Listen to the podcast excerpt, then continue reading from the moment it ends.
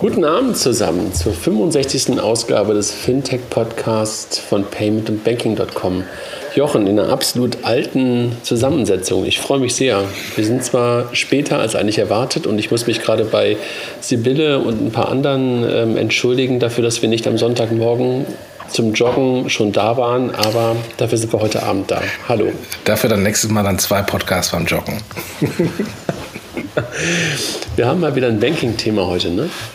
Genau, wir hatten ja gehört, die Leute haben sich ein bisschen beschwert, es wäre zu viel Payment in letzter Zeit gewesen, deswegen jetzt mal mit der Banking. Ja, und wir sind nicht alleine. Eigentlich hätte ich überlegt, hätten wir auch mal wieder wie letztes Jahr können wir schon sagen, Jochen, das klingt irgendwie echt wie alte Säcke, ne? Wie letztes Jahr eine Summary des Sommers machen können, haben wir letztes Jahr auch gemacht, ne? Machen wir vielleicht dann irgendwie nächste Woche. Wir haben einen Gast dabei, ne? Willst du ihn mal vorstellen? Ja, Jürgen Weiß ist als Gast dabei von Ziel One und ich würde sagen, Jürgen, stell dich doch mal selbst vor. Ja, dann mache ich das doch einfach mal. Also, mein Name ist Jürgen Weiß. Ich bin auch seit fast 20 Jahren in den Bereichen Online-Banking, Payments und Security unterwegs. Also wie ihr auch schon zu den Alten sozusagen. Und war auch schon bei der ersten Entwicklung vom ersten Online-Banking mit dabei, damals so Bank24. Wir selbst haben 2 Firmen, das ist die Novosec und die C1. Kurz die Aufteilung, die Novosec macht mehr so Individuallösungen von Security-Systemen für Konzerne, Secure E-Mail, Integration von Hardware-Security-Modulen und diese Themen. Und die C1, über die wir heute ein bisschen sprechen von der Thematik her, die baut Security-Hardware und Software zur Absicherung von Bank- und Bezahltransaktionen. Also am einfachsten kann man es vielleicht damit ausdrücken, was unser Ziel ist eigentlich, etwas vereinfacht gesprochen, die Abschaffung der TANs und die Ersetzung derer durch starke digitale Signaturen. Jetzt hast du schon einen Fehler gemacht. Du hast nicht unser No-Go-Word gesagt, aber du hast Payment gesagt. Wir wollten eigentlich ein Banking-Thema heute machen. Naja gut, dadurch, dass die Payments inzwischen sehr nah am Banking dranhängen, ist es gar nicht mehr ganz auszuschließen, das miteinander zu diskutieren, aber wir können den Fokus durchaus ins Banking legen. Ja, wunderbar. Also, was man vielleicht noch ganz kurz sagen muss, Jürgen ist eigentlich, glaube ich, ein Zuhörer der ersten Stunde, wenn ich es richtig in Erinnerung habe, und vor allen Dingen auch nicht nur ein Zuhörer, sondern mit Abstand der aktivste, wie soll ich sagen, Feedbackgeber und für uns immer wieder auch eine Challenge, bestimmte Dinge nicht mehr zu tun, anders zu tun, darüber nachzudenken. Und dafür muss man einfach auch erstmal ganz, ganz herzlichen Dank sagen, ne? Dass wir jemanden haben, der uns auch immer wieder sehr aktiv und sehr gutes Feedback gibt. Ne? Ja, Jürgen, vielen Dank. Jetzt mach öffentlich. Gerne. Ich kann das Lob zurückhudeln, aber bevor wir in die Lobhudeleien verfallen, glaube ich. Nee, aber ja. kann man das trotzdem mal sagen. Ja, also ich meine, es gibt natürlich, wir wissen, dass es ein paar aktive oder ein paar Zuhörer gibt, aber aktive Zuhörer im Sinne von, die wirklich nahezu nach jedem Podcast noch ein kurzes Feedback geben, finde ich super. Also das freut uns natürlich super sehr, mein Gott, ey. Das freut uns natürlich sehr. Jetzt haben wir dich ganz kurz vorgestellt. Jochen, willst du vielleicht so ein bisschen durch das Thema durchführen, Security im Banking? Was bedeutet das überhaupt? Und dass wir mal so ein bisschen darauf eingehen. Jürgen, du hast gerade schon gesagt, eigentlich angefangen hat das Ganze, oder jetzt fange ich doch schon an, hat das Ganze sozusagen vor langer Zeit im Online-Banking und eigentlich damals PIN und TAN und die Weiterentwicklungen sind so... haben zwar stattgefunden, aber so richtig riesige Weiterentwicklung gab es nicht und ihr macht aber schon ein paar Dinge anders, als sozusagen es im normalen Online-Banking damals angefangen hat, ne? Ja, das kann man, glaube ich, so sagen. Also wir sind vor allem auf dem Thema, dass wir gesagt haben, wir wollen das Thema eigentlich irgendwie mal ein bisschen an der Wurzel packen und nicht das nächste TAN-Verfahren wieder bauen, sondern wirklich jetzt mal hergehen und starke digitale Signaturen mit verwenden, ja, die es zwar auch schon lange gibt, aber deren Einsatz oftmals dadurch verhindert worden ist, dass sie furchtbar kompliziert im Handling waren. Du musstest sich Lesegeräte kaufen, irgendwelche Treiber runterladen etc.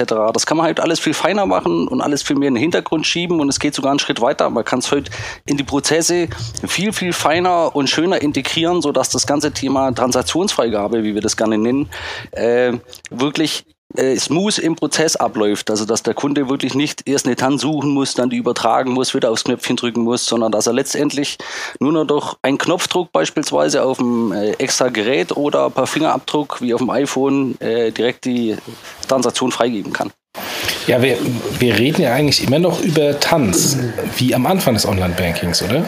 Nein, das sind dann keine Tanz mehr. Also vielleicht soll ich mal so ein bisschen den Unterschied zwischen TAN und digitalen Signaturen erklären, weil oftmals auch in der Öffentlichkeit dann von Signatur gesprochen wird, wenn es eine TAN ist. Ja, also, und da ist so ein bisschen eine Krux drin, weil eine Signatur ist es vielleicht schon, aber keine digitale Signatur.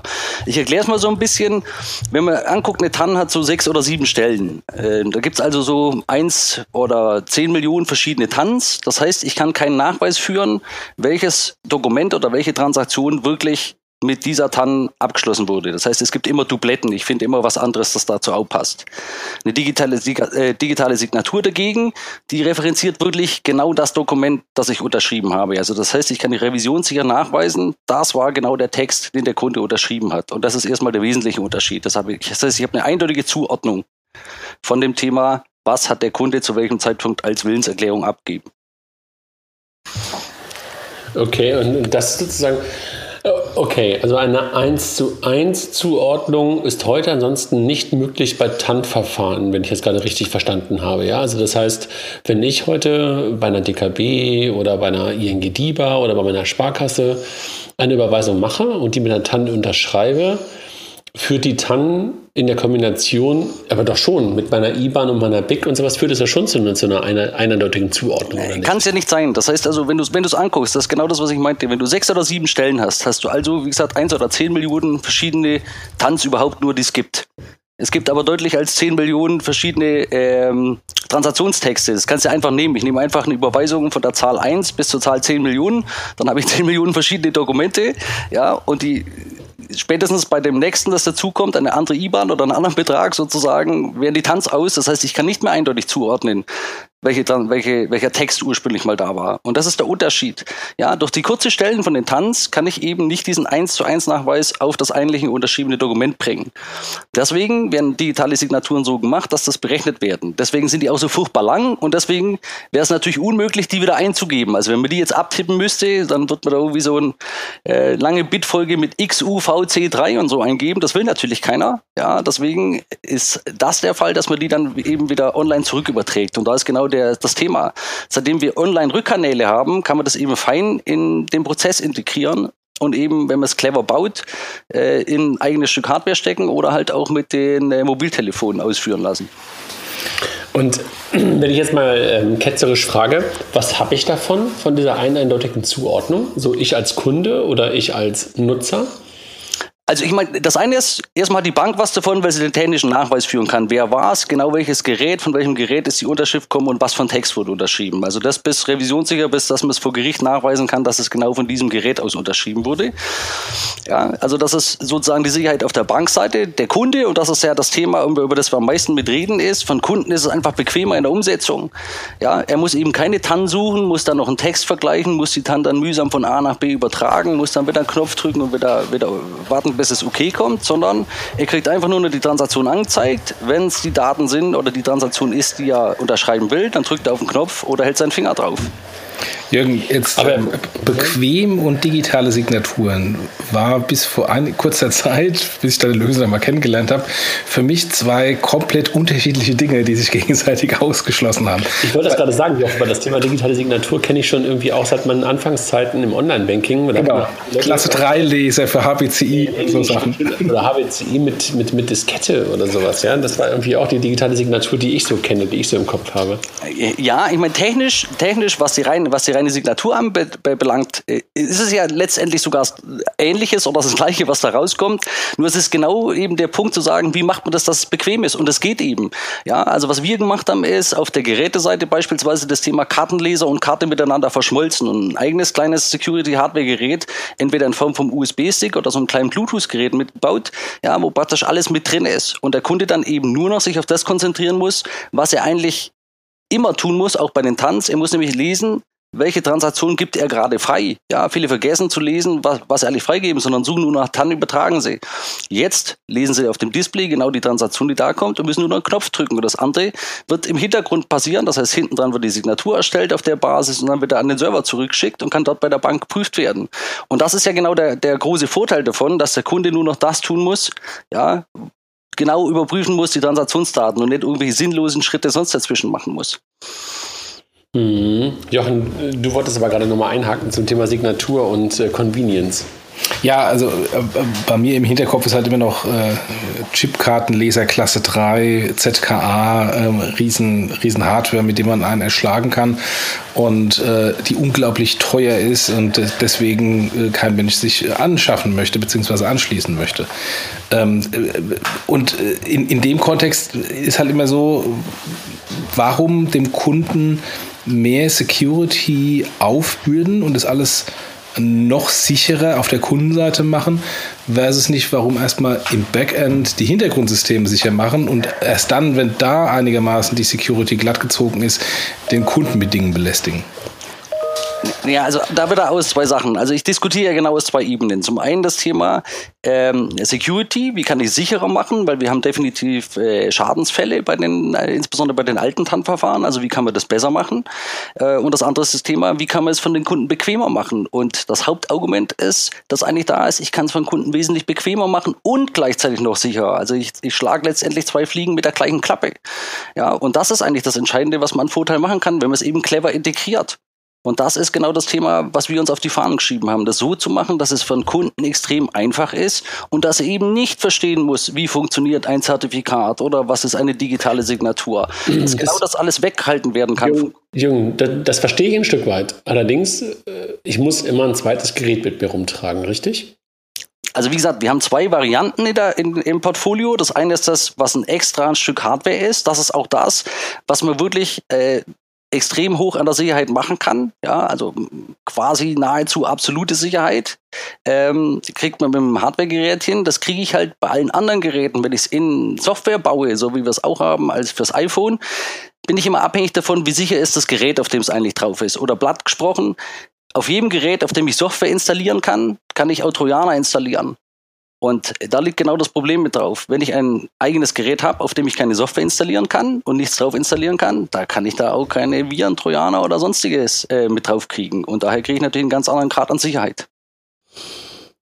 Was heißt das? Noch mal dumm gefragt. Also was macht ihr, wenn es auf der rein Software basiert ist?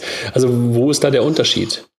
Also wir sagen immer so, wir haben zwei Stufen von Sicherheit. Das eine ist, jetzt de facto hinten dran digitale Signaturen zu machen, das läuft absolut identisch. Also wir machen immer digitale Signaturen hinten dran. Mhm. Also das heißt, dass die Eindeutigkeit, die Zuordnung, worüber du am Anfang gesprochen hast, immer gewährleistet ist, dass sozusagen diese Eindeutigkeit da ist. Ja, das ist sozusagen immer da und damit ist auch der Nachweis dann immer auch dort, dass der Kunde auf jeden Fall diesen Auftrag hat durchführen wollen, weil du halt die digitale Signatur und nicht nur eine sechsstellige Ziffer. Sechsstellig? Ja, ne? Sechsstellig. 6- bis 7-stellig sind sie.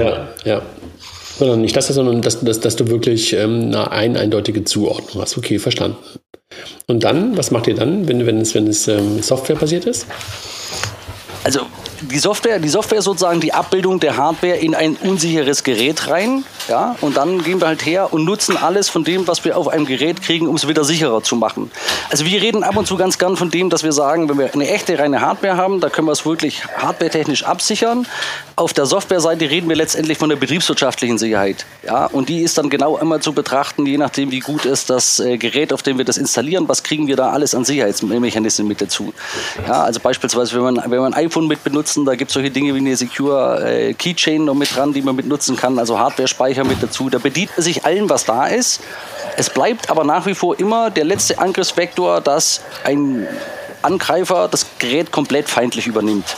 Das kann man nie hundertprozentig ausschließen. Siehe jetzt auch dieses schöne Thema Pegasus, was aktuell in der Presse diskutiert wurde, ist der Angriff aufs iPhone. Wurde zwar schnell wieder repariert, beim Update gemacht, aber es bleibt ein Restrisiko, weil es ist ein Stück Gerät, von dem man das Betriebssystem nicht unter Kontrolle hat und eben andere Software drauf gespielt werden kann.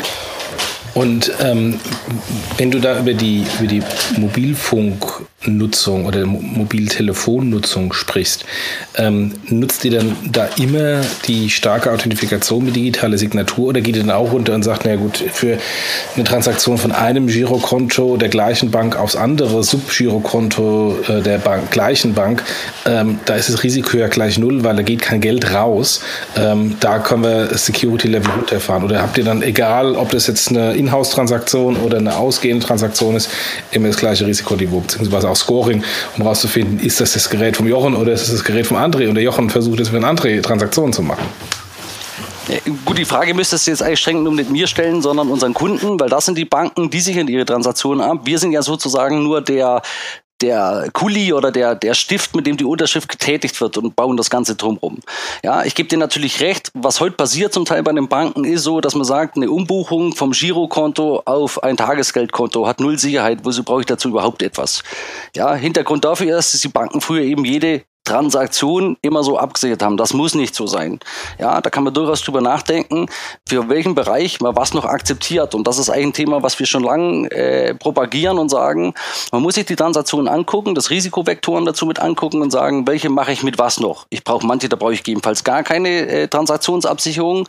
Ich brauche andere, da reicht mir vielleicht eine in Software. Und es gibt vielleicht die Transaktionen, wo ich sage, ich mache jetzt eine Überweisung von 10 Millionen im Firmenkundengeschäft. Da wäre es schon ganz schön, wenn der sehr, sehr sicher wäre.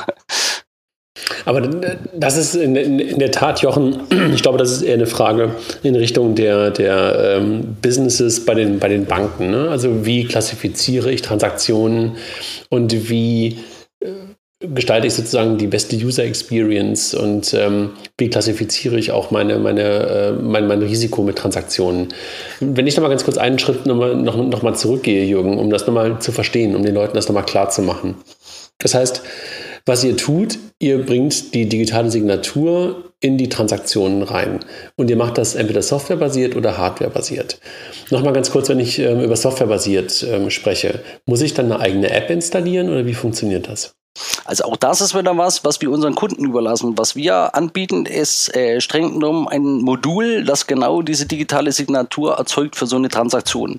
Und jetzt bleibt es eigentlich dem Kunden überlassen, ob er das als separate App haben will oder ob er es beispielsweise in seine Mobile Banking App mit integrieren will. Ganz kurz, Kunde meinst du gerade Bank, ne? Nicht, Partner ist für uns immer die Bank. Also ja, unser Kunde ist in der Regel der Bank und deren Kunden sind dann indirekt wieder unsere Kunden. Aber ja, in Wahrheit sind sie natürlich und bleiben. Und das ist für uns auch wichtig, die Kunden der Bank und werden niemals zu unseren Kunden. Mhm. Hast du ein Beispiel, wer das so macht, damit möglicherweise der eine oder andere weiß vielleicht gar nicht, dass er euch benutzt, weil du sagst ja gerade zu Recht, der Endkunde, der kennt euch möglicherweise gar nicht. Also wer ist ein Beispiel?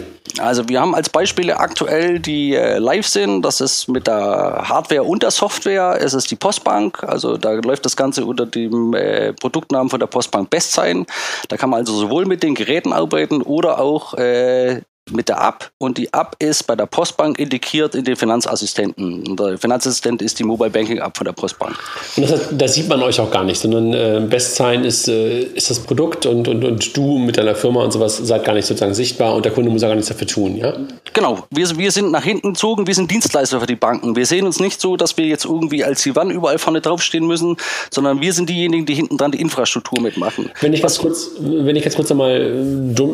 frage einfach jetzt dumm, weil ich digitale Signaturen sind für mich etwas, was ich in Verbindung bringe mit Hashkeys und mit INI-Briefen, die ich an Banken faxen muss.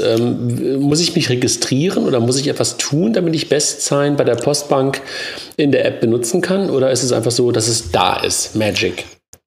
Also es ist generell wie immer, wenn ich ein neues Verfahren irgendwo an einen User-Account oder an einen Zugang hinterlege, muss ich es irgendwie dafür sorgen, dass das möglichst sicher passiert. Jetzt ist das so ein bisschen unterschiedlich, wie es die unterschiedlichen Kunden mit integrieren. Es ist auch letzten Endes die Kundensachen, wie gut integrieren sie ihn, ja, oder wie sicher wollen sie diesen Schritt machen. In der Regel ist es wichtig, den sicher zu machen, weil wenn ein Kunde natürlich das Verfahren aushebeln kann, indem er einfach ein anderes dranhängen kann, ist es ganz doof. Die Postbank beispielsweise macht das, wie das mit den anderen Verfahren auch macht, wie wenn man den Mobile-TAN oder sowas registriert. Da nehmen wir mal den Fall von der Hardware, da kauft der Kunde sich so ein Gerät, dann hinterlegt er das einmal bei seiner Bank und dann kriegt er an die vom Kunden hinterlegte Adresse bei der Bank noch einen Aktivierungscode-Brief. Das ist eine Art und Weise, wie man es macht. Ganz kurz, also der Kunde muss bei der Postbank ein Gerät kaufen, damit er BestSign nicht in der App, sondern als Gerät nutzen kann. Richtig verstanden? Bei der Postbank ist es so, dass die Postbank sagt, der Kunde soll sich ein Gerät kaufen. Das kauft der Kunde dann interessanterweise bei uns, weil die Postbank das an uns gegeben hat und gesagt, lieber Kunde, du kannst dir Geräte mit hier kaufen, die gibt's hier und die kannst du dann bei uns anmelden. Andere Banken machen das anders. Wir haben die Deutsche Bank Polen beispielsweise, die geben das an ihre Kunden aus. Da sind die Geräte zum Teil auch präregistriert, bevor bevor sie rausgehen. Also das hängt eigentlich von der Bank ab, wie sie den Rollout-Prozess oder den initialen Hinterlegung am Konto mit organisiert. Okay, jetzt kaufe ich Hardware, was auch immer die kostet. Kann ich die Hardware bankenübergreifend nutzen oder muss ich dann, wenn ich bei der Postbank und bei der Deutschen Bank Polen bin, zweimal dem Jürgen seine Hardware abkaufen? Das ist genau eine Spezialität unseres Verfahrens jetzt wieder. Das war was wir immer gesagt haben. Wenn ich ein Bankkunde bin, möchte ich nicht zum Schluss einen Schlüsselbund haben, an dem N Geräte dranhängen. Ja, das heißt, unser System ist genauso aufgebaut, dass wenn ich ein Gerät habe, dass das bei allen Banken, die bei uns angeschlossen sind, auch verwendet werden kann. Das ist per Design so. Und es ist so gemacht, dass die Banken sich gegenseitig auch niemals in die Transaktion gucken können. Das wird ein ganz wichtiges Thema in der Signatur aus Haftungsgründen. Das heißt, Bank A ist nie haftbar für die Transaktion von Bank B, weil wir immer von bilateralen Beziehungen reden, aber es wird immer technisch so aufgebaut, dass es alles mit allem funktioniert. Also ein Gerät, wenn du hast, eine Hardware, die funktioniert immer mit allen, die bei uns angeschlossen sind. Das heißt Neudeutsch, das ist ein Security-Ökosystem. Ja, das kann man so sehen. Ja. Jetzt, wenn man auf die Software zurückgeht, dann macht es jetzt wieder ein bisschen weniger Sinn, das multibankfähig zu machen. Das wollen die Kunden in der Regel nicht, wird auch schwerer zu vermitteln. Weil wenn ich es dann gebrandet habe und sage, ich habe Bank A und in der Bank E beim Mobile Banking ist dann ein Signaturverfahren drin, gebrandet auf die Bank A, dann ist es komisch, wenn ich damit für Bank B plötzlich eine Transaktion freigeben kann. Ja, also bei der Hardware ist es auch wichtig, während bei der Software ist es ja auch nicht so wichtig, weil da kann ich es ja in jede Abwehr damit reinbauen, ja, und kann immer dann im Branding des Kunden mitbleiben. Jetzt sehe ich gerade, also ich bin gerade auf die Postbank BestSign Webseite gegangen und dort sehe ich jetzt irgendwie 3 Geräte. Wo ist denn der Unterschied? Ich meine, außer dass die halt irgendwie einmal 29,90, 37,90 und 49,90 kosten. Also der Unterschied zwischen den ersten beiden, die du da siehst, ist nur das Gehäuse, streng genommen. Da ist innen drin genau das Gleiche. Das sind USB-Geräte, die ersten beiden. Die haben genau die gleiche interne Technik mit drin. Das ist einfach nur das Gehäuse. Das eine ist ein Kunststoffgehäuse, das andere ist ein Metallgehäuse. Ja, das ist mehr Optik, Haptik. Das eine hat ein bisschen größeren Button, das andere ein bisschen kleiner. Das ist mehr Farbe und Geschmack, würde ich jetzt mal sagen. Mhm. Ja, wie es der Kunde hat. Der Kunde kann einfach auswählen und hat nur eins, das er nehmen muss. Das andere Gerät, das unten dran ist, ist ein Bluetooth-Gerät. Ja, weil wir haben das große Thema, wir machen unser Banking immer mehr über Smartphones, über iPads, über was weiß ich was. Und die haben nur einen Nachteil, die haben keinen USB-Anschluss. Oder wenn sie einen haben, kommt man nur ganz schwer dran. Ja, und deswegen bedienen wir uns dort einfach der Bluetooth-Schnittstelle. Das heißt genauer gesagt sogar Bluetooth LE, also Bluetooth 4, ja, der Thematik, sodass es da auch alles funktioniert. Aber sagtest du nicht, wenn ich die App habe, brauche ich die Geräte gar nicht? Du brauchst sie nicht. Das ist die Frage, das ist die Frage, was dir die Bank anbietet. Also eine Bank kann ja sagen, ich lasse den Kunden wählen, ob er die harte Sicherheit haben will mit einem extra Gerät oder ich biete ihm auch an, das Thema in eine App zu machen. Er kann auch einfach sich die App runterladen und das mit registrieren. Das ist wieder die Sache unserer Kunden, was sie ihrem Kunden anbieten. Und letztendlich auch wieder ein Thema, was wir vorher diskutiert haben, wo man einfach sagen muss, das sollte man am besten risikotechnisch abwägen. Also was mache ich? Für welche Transaktion ist was okay und wie lange ist es okay? Es ist ja gegebenenfalls auch was sich über die Zeit ändert und hängt davon ab, wie viele Angriffe gibt es auf die Geräte und wie gut ist die Infrastruktur der Geräte. Ja, mit dem iPhone haben wir ja wo man wirklich sagen muss, da haben wir ein schönes Thema, das relativ sicher ist. Es ist halt so ein bisschen, da ist es ausnahmsweise mal der Vorteil von Monopolisten, ja, dass eben alles immer auf dem neuesten Stand ist, alle immer die neuesten Security-Patches reinladen, sodass man da ein relativ sicheres Gerät hat. Das ist bei Android in der Form gar nicht machbar. Ja, weil wir einfach zu viele Hersteller haben und zu viele Varianten von dem ganzen Thema letztendlich damit. Ah, okay. Das heißt, also wenn ich jetzt die App habe, eine softwarebasierte Authentifikation ist eher für iOS-Geräte und bei Android dann soll halt doch die Hardware mit dem Smartphone und Tablet. Das wäre jetzt schon wieder eine security-gefärbte Antwort. Ja? Generell ist es so, es geht überall, ja, aber es sind eben unterschiedliche Angriffsvektoren, die man hat. Ja? Und was ich gerade gesagt habe, bei Android ist eben das Thema, für Android ist es wahnsinnig schwer, ein neues Betriebssystem-Update zu kriegen, ja, wenn eins rauskommt. Ja, weil man kriegt das in der Regel gar nicht. Das heißt, oftmals ist es so, dass die Leute, die wirklich ihr Gerät noch sicher halten, die routen es erstmal dazu, damit sie es überhaupt mal updaten können. Ja, deswegen ist oft die Ableitung, die so crazy im Raum steht, der hat ein geroutetes Gerät, der soll das nicht mit benutzen. Manchmal ist es wirklich gerade andersrum. Wir schließen damit genau die Guten aus, weil die dafür sorgen, dass ihr Gerät auf dem Sicherheitslevel ist und alle Security-Patches eingespielt sind, ja, die dürfen dann nicht mitmachen, weil sie Gerät geroutet haben. Es ist manchmal ein bisschen crazy, was da passiert. Sag mal, Jürgen, wenn ich jetzt mal mir das angucke, jetzt habe ich gesehen, bei der Postbank gibt es BestSign. Kann ich bei der Postbank auch noch anders das Ganze nutzen oder ist BestSign die einzige Art und Weise? Nein. Die Postbank bietet aktuell 3 verschiedene Verfahren an, also die Mobile-TAN, dann bieten sie auch das Thema Chip-TAN oder Chip-TAN-Komfort, wie es heißt. Sorry, wenn ich da ein bisschen schmunzel, weil den Komfort habe ich noch nicht verstanden bei dem Thema an. Oder BestSign und der Kunde kann frei auswählen, was er davon nutzen will. Okay. Und wie ist so die Verteilung, wenn du darüber sprechen kannst, bei euch? Also wie viele Menschen kaufen ein Gerät und sehen diesen Security-Vorteil für sich selber und wie viel nutzen sie in der App? Also wir haben eigentlich 2 Effekte, die man momentan sagen kann. Was wir extrem stark sehen, ist, dass Kunden, die viele Transaktionen machen, für die ist dieser Bequemlichkeitsvorteil, wenn man so ein extra Gerät hat und nur noch auf den Knopf drücken muss und nicht TAN suchen und TAN übertragen, extrem groß. Das heißt, wir haben so ein bisschen die Positivauswahl, sage ich jetzt mal, von denen, die viele Transaktionen machen, weil es gab durchaus Firmenkunden, die irgendwie am Tag eine TAN-Liste komplett verbraten haben, in Anführungszeichen. Ja, für die ist es natürlich ein Hochgenuss, dass sie es jetzt bei Knopfdruck freigeben können. Aber ganz kurz, wenn jemand am Tag eine TAN-Liste verbrät, der ist ja normalerweise ein EBIX-Kunde, oder nicht? Ja, auch, aber das ist immer wieder, je nachdem, bei den Konzernen, die benutzen manchmal auch wirklich die Online-Bankings der Systeme. Das haben wir, glaube ich, bei allen Banken. Das ist kein postbankspezifisches Thema, sondern es gibt eben für manche Sachen, sind die besser aufgehoben im Online-Banking oder über das HBCI, ja, je nachdem, wo sie da sind. Das kann man so pauschal gar nicht sagen. Okay. Ja, und das ist auch was, was ich meiner Meinung bestätigen aus meiner täglichen Praxis. Du bist aber auch ein Konzern. Nee, ja, nicht Konzern, aber selbst im Startup. Ich habe 2 verschiedene Zahlbanken. Die ganzen internationalen Zahlungen gehen über die eine Bank, die nationalen Zahlungen über die andere Bank, nationale Zahlungen über EBIX, internationale individuell eingetippt und dann für jede Transaktion eine TAN. Mhm. Ja, und es ist ja auch was, das sollte man dem Kunden überlassen. Also es ist ja nicht so, dass die Banken sie nicht anbieten. Ja, der Kunde sucht für sich eben die Schnittstelle raus, die für ihn am besten ist und am besten zu seinen Prozessen passt. Und wenn er das gerne über das Online-Banking macht, wieso nicht? Ja, oder Mobile. Um die Frage aber noch ganz zu beantworten, beim Mobile sehen wir es natürlich noch extremer. Also Kunden, die Mobile-Banking machen, weil da ja in der Regel dann das Thema, was sie sonst sehr häufig machen, wenn sie Online-Banking machen, nämlich Mobile-TAN gar nicht zulässig ist, die nutzen unglaublich stark natürlich das BestSign-Verfahren mit. Ja, weil da ist es mit drin, mit dem Fingerabdruck freigeben, ist einfach bequemer, geht's nicht. Ja, und da kostet es eben auch nicht. Also da kommt schon der Effekt mit dazu, wenn ich als Kunde was noch kostenlos kriege, dann nehme ich es erstmal kostenlos, das ist ja ganz klar. Achso, weil die Postbank den Leuten in der Mobile Banking App Mobile-TAN verbietet, ja? Ja, das macht ja nicht nur die Postbank so, sondern das hat ja die kompletten Banken haben ja festgelegt, dass auf mobilen Endgeräten die Mobile-TAN nicht genutzt werden soll. Ja, wie gut sie das jetzt ausschließen, ist ein anderes Thema, ja. Also, das ist, wenn wir dann hinten dran gucken, meistens kommt man mit der iOutBank ab oder was weiß ich, man dann doch drauf hinten dran über ein paar Umwege über den Mobile Client.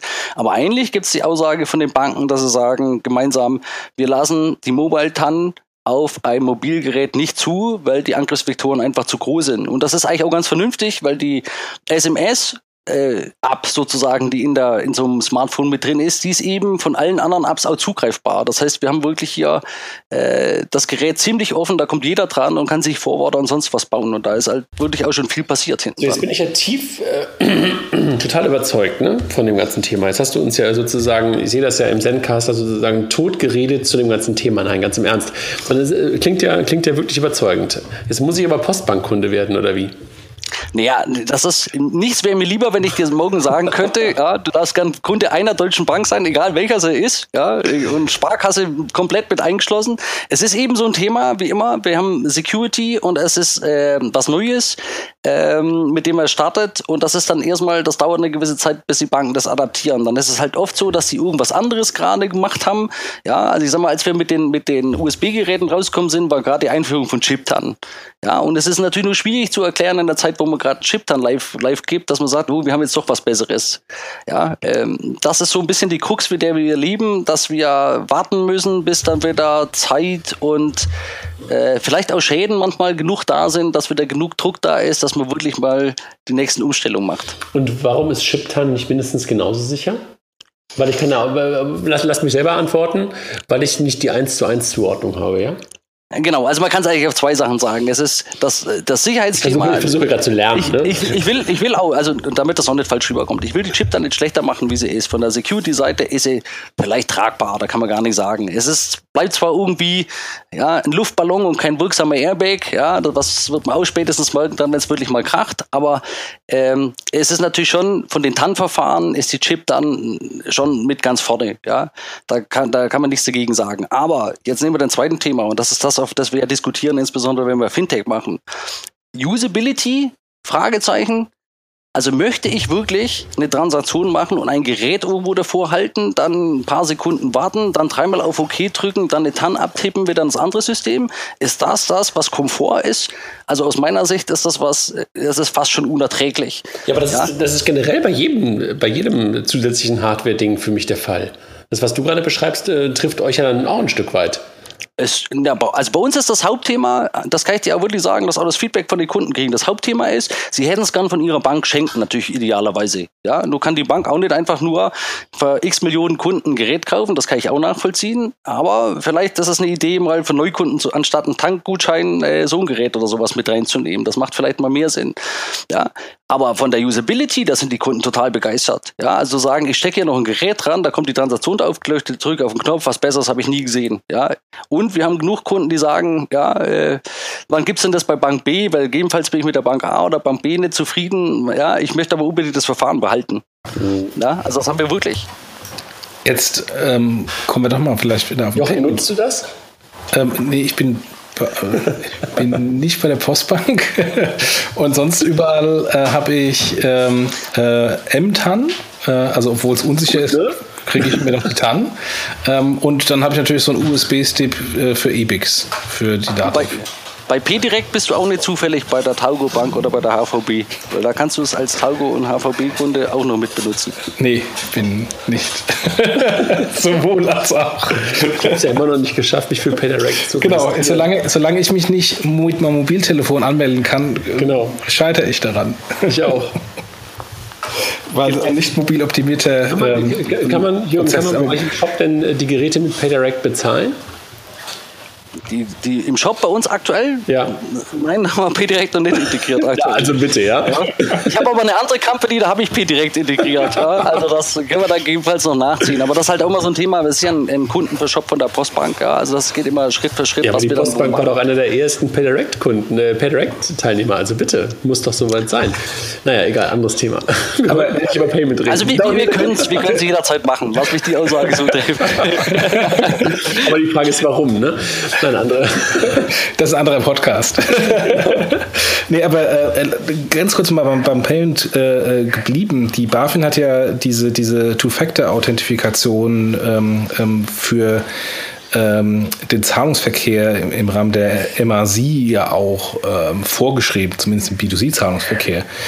Letztendlich spielt das doch euch dann in die Karten, dass dann das eine Zahlverfahren das komplizierter und das andere Zahlverfahren das ein bisschen weniger kompliziert machen kann. Absolut, so sehe ich das auch. Also was uns so ein bisschen dagegen spielt momentan ist, dass man zum Teil die Security ganz rausbaut, ja, und sagt, das machen wir sogar ganz ohne TAN. Ja, das ist was ich ehrlich gesagt von den Banken nie nachvollziehen kann, weil man sieht, dass TANs dafür irgendwie nicht geeignet sind und dass sie unbequem sind. Das kann ich nachvollziehen. Dass man es jetzt aber ganz abschafft und nicht einfach was Besseres macht, das so bequem ist, dass der Kunde sagt, naja gut, meinen Finger drauf legen, bevor ich Ja sage oder zum Ja sagen, das tut's ja nur wirklich, das kann ich ja jederzeit machen. Ja, das ist ein Thema, wo ich so ein bisschen kritisch drauf gucke in die Entwicklung, warum man diese kleinen Beträge dann künstlich das Risiko hochnimmt, weil das Risiko ist auf jeden Fall höher. Ja? Einer muss es bezahlen und zum Schluss ist es klar, dass wenn die Bank sich die Transaktionssicherheit oder die Transaktionsfreigabe nicht einholt, muss sie es im Zweifel mitbezahlen. Ja? Und das ist ohne Not aus meiner Sicht, weil man kann es eben schön bequem machen, ohne dass es von Kunden irgendwie Handstände sind, ja, um eine Transaktion freizugeben. Aber schön bequem und ich habe mich ja wirklich darüber gefreut, als die Kollegen von Giropay und letztendlich auch die ganzen NFC-Bezahlmethoden jetzt plötzlich ohne PIN und ohne Eingabe einer TAN bei Giropay bis 25 oder 30 Euro gibt's Zahlungen ermöglichen, weil das einfach aus meiner User-Perspektive total nachvollziehbar ist. Also ich freue mich wirklich jedes Mal, wenn ich mittlerweile mit der Kreditkarte kontaktlos ohne Eingabe der PIN bezahlen kann oder ohne eine Unterschrift bezahlen kann. Und das Gleiche gilt ja dann online sozusagen für das Giropay unter 30 Euro.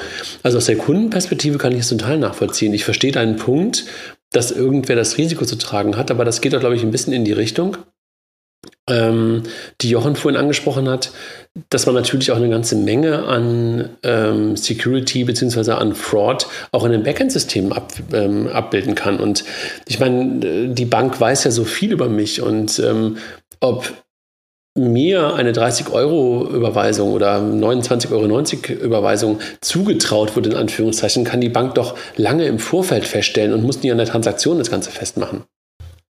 Ja, also jetzt, da muss ich doppelt drauf antworten letztendlich. Das eine ist das Thema, was du ansprichst, sind die Fraud-Management-Systeme, die hinten dran sind.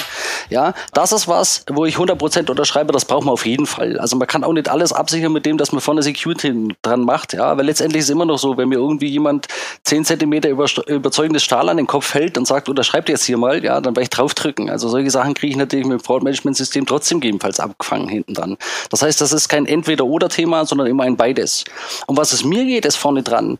Wenn ich das so einfach machen kann, dass ich nur noch einen Finger drauf halten muss, dann hast du doch auch kein Problem damit, die Transaktion freigegeben, anstatt auf den Knopf in deiner App drauf zu drücken, einfach nur deinen Finger drauf zu halten. Das ist doch kein Unterschied mehr und ich kann mir das komplett mit einholen.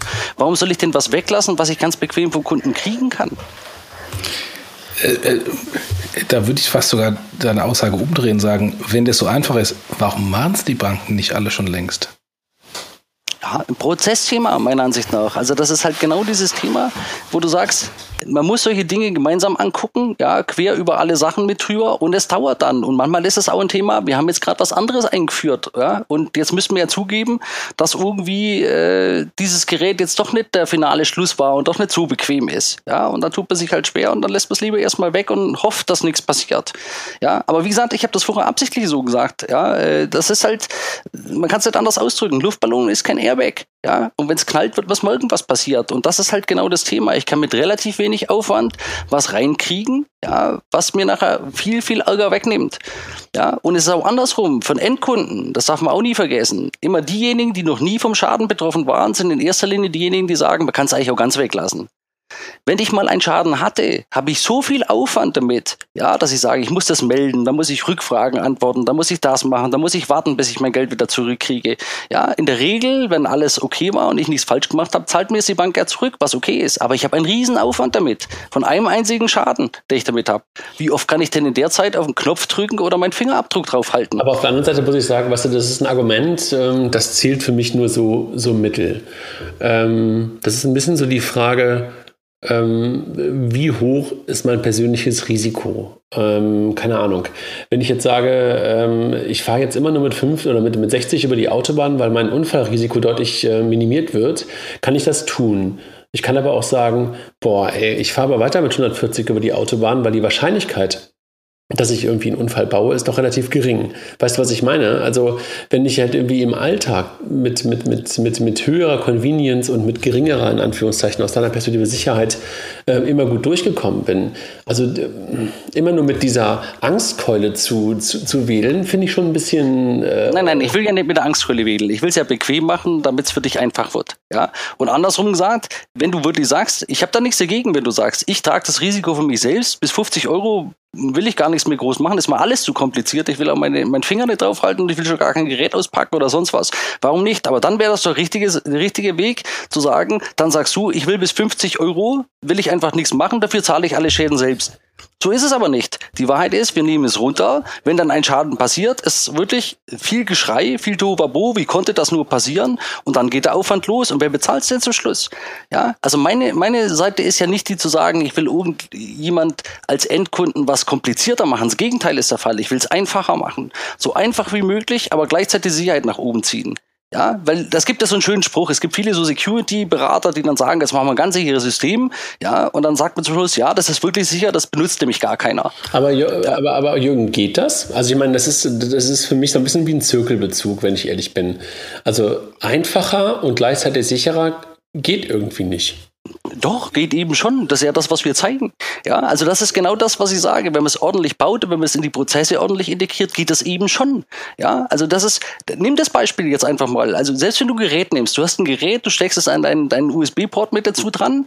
Ja, so und jetzt machst du deine Überweisung. Bisher musstest du irgendwie entweder auf deinem Telefon eine TAN abtippen, händisch, da konntest du Falscheingaben machen, Fehler machen, dreimal was weiß ich was, ja, und dann musst du wieder auf jetzt lossenden an die Bank und warten drauf, bis die Antwort zurückkommt. Hast du das Gerät da dran stecken, sagst, ich möchte die Überweisung machen, dann zeigt sie dir an auf dem Display und du drückst auf den Knopf und das war's. Und du kriegst die Bestätigung von der Bank auf der anderen Seite, das ist doch bequemer. Also wenn ich mir meine Genie-Überweisungen anschaue, die ich ja liebe, weil es so sehr extrem bequem ist. Ich denke auch gerade dran, Jochen, ich habe gestern Abend wieder 2 gemacht. Ist das die Authentifikation eine große Katastrophe? Die Genie-App ist super, aber sobald da die TAN kommt, ist eine große Katastrophe, weil die TAN kommt per SMS.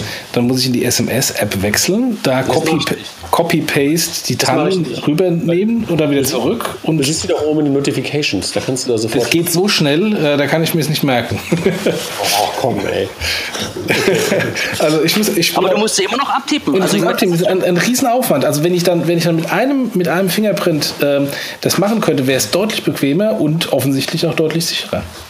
Genau, ich kann die Sicherheit erhöhen und die Bequemlichkeit erhöhen und das ist genau das Thema, was ich sage und über das sprechen wir, das ist eben genau beides nach oben zu ziehen, ja, und nochmal, ich bin auch ein Mensch, der immer zu den Banken sagt, verkauft nicht, wir sind die sichersten oder was weiß ich was, insbesondere dann, weil die meisten Banken haben ja dann entweder in der Migrationsphase oder sonst was ohnehin noch andere Systeme und das wäre natürlich ein Nightmare, nach außen zu argumentieren und sagen, wir haben unterschiedlich sichere Verfahren, also kann eine Bank sowieso immer nur sagen, es ist alles sicher, ja, letztendlich ist es auch so, weil im Zweifel für den Endkunden, weil im Zweifel wird die Bank dann das Thema mittragen.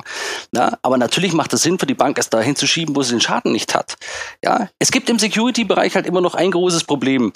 Derjenige, der den großen Schaden klein macht, ist ein Held. Derjenige, der den großen Schaden verhindert, ist eine Kostenstelle oftmals. Ja, und das ist so ein bisschen die Krux, die passiert. Viele Schäden müssen erst passieren, dass man glaubt, dass es anders geht und dass es anders besser geht. Ich denke gerade darüber nach, ob sozusagen die höhere Sicherheit nicht dazu führt, also die vermeintliche höhere Sicherheit, die sichere höhere Sicherheit nicht dazu führt, dass die Nutzung deutlich zurückgeht und dass du damit sozusagen auch möglicherweise auf der Business-Seite weniger Umsatz oder weniger Geschäft machst oder weniger Ersparnis hast. Wobei es kommt ja immer darauf an, wie dann die User Experience ist. Wir feiern ja jedes Mal Apple Pay, auch wenn es immer noch nicht da ist. Und du hast ja immer noch die Wette laufen mit deinem Hinterteil. Ja, stimmt. Was macht ein Apple Pay? Apple Pay hat ja die Echtkartennummer abgeschafft mit dem Token und nutzt diesen Fingerprint für eine starke Authentifikation. Also macht faktisch die Transaktion sicherer und gleichzeitig bequemer. Keine Frage, also das verstehe ich schon. Also ich verstehe das total, dass der Vergleich irgendwo auch da ist und dass Apple da letztendlich mit dem Fingerprint nicht in eine ähnliche Richtung geht, aber durchaus halt auch eine Sicherheit über einen zweiten Faktor mit da reinbringt, was ich auch gut finde. Der große Vorteil ist halt bei den Kollegen, dass es halt irgendwie in ihrem Silo, in ihrem Gerät einfach sozusagen alles in einem Ding stattfindet. Das macht natürlich irgendwie, ist ein deutlicher Unterschied, als wenn ich halt ein zusätzliches Hardwaregerät brauche. Also ich glaube, das liegt natürlich einfach daran, Jürgen, ich bin einfach sozusagen ein historisch gebranntes Kind. Ne? Also wir haben über Jahre versucht, mit Starfinanz damals so wie HBCI-Chipkartenleser an den Mann zu bringen. Und ich habe an vielen, vielen Stellen sehr ähnlich argumentiert wie du. Und dann habe ich irgendwann gedacht, ey, nee, das ist auf eine gewisse Art und Weise sehr convenient für bestimmte Leute. Und ja, aber da muss man schon fair sein. Also ist es wirklich convenient, also selbst wenn du heute vom Secoda diskutierst, ja, was eine ähnliche oder vergleichbare Sicherheit ja hat, ja, wo du sagst, du hast eine Chipkarte mit dazu. Ich sage einfach nur, also guck einfach 10 Jahre zurück und da war das schon, also das war nicht so schlecht mit diesen HBCI-Chipkartenlesern und dem ganzen Kram, aber letztendlich ging es halt da auch immer um das Thema Sicherheit, also es kam immer aus der Sicherheitsargumentation heraus und deshalb bin ich halt irgendwie ein Stück weit skeptisch, weißt du ja auch, dass ich bei dem Thema halt irgendwie immer so ein bisschen skeptisch darauf gucke. Ich verstehe das und ich finde das vor allen Dingen dann halt in der Tat eine sehr smarte Lösung, wenn das Ganze halt im Gerät in der App stattfindet. Und du sagst natürlich aber auch zu Recht, unter Android eigentlich nicht so richtig empfehlenswert, weil einfach immer noch relativ viele Backdoors dann offen sind. Dann würde ich sagen, also, wie gesagt, nicht empfehlenswert würde ich jetzt so pauschal gar nicht sagen. Du musst das dann berechnen. Ich sage nur, wir reden von der anderen Qualität von Sicherheit. Mhm. Ja, also das heißt, das muss man auch ganz klar sehen. Android hat auch manchmal Vorteile. Es ist so verteilt, dass es auf einen Angreifer wird, das schwierig ist, die einzelnen Geräte anzugreifen, ja, weil ich für jedes Ding wieder einen extra Angriff bauen muss. Mhm. Ja, das, letztendlich ist es wirklich eine Frage von der Abwägung, was kriege ich wieder zusammen, und es ist eben eine Kombination. Wenn ich mehr Software habe oder die Sicherheit etwas laxer, sage ich jetzt mal, oder nicht ganz so hoch mache, wie ich es mit meinem eigenen Hardwaregerät machen kann, dann muss ich eben noch ein paar zusätzliche Sachen mit hinten dran machen, und ich muss wissen, gegebenenfalls reicht das irgendwann nicht mehr, und dann muss ich es halt doch mit Hardware machen. Mit Hardware bin ich halt auf der sicheren Seite, ja, und bei der anderen Seite bist du immer so an der Wand, wo du hochkrapselst, aber du wirst nie auf die ganz sichere Seite mit rüberkommen. Aber man kann es natürlich betriebswirtschaftlich, wie ich es nenne, sicher genug machen, dass ich es von der Bank einsetzen kann. Hm. Sag mal, wenn ich jetzt mal so kurz darauf gucke, jetzt sagst du, das ist sozusagen gerade der heißeste Scheiß in Sachen Sicherheit im Online-Banking, was ihr da macht. Was kommt denn als nächstes? Aus meiner Sicht ist es aktuell genau dieses Thema. Also A, wie kriege ich das Thema möglichst bequem rein? Und nochmal, das ist für mich ganz, ganz wichtig. Wir kommen genau von der Bequemlichkeitsseite. Es wird einfacher, ja, zu sagen, ich kann jetzt mal gucken, wie lange oder wie gut kriege ich es in die Smartphones mit rein. Wird es ein Thema sein? Wenn wir auch abwarten, was an Angriffen da ist, wie gut die Hersteller mit reagieren. Das wird so ein bisschen wieder Wettlauf sein. Ja, wenn ich auf die ganz sichere Seite wechseln will, dann sage ich, ich habe ein Stück Hardware und gewöhne den Kunden daran, dass er einfach auf diesen einen Knopf drückt.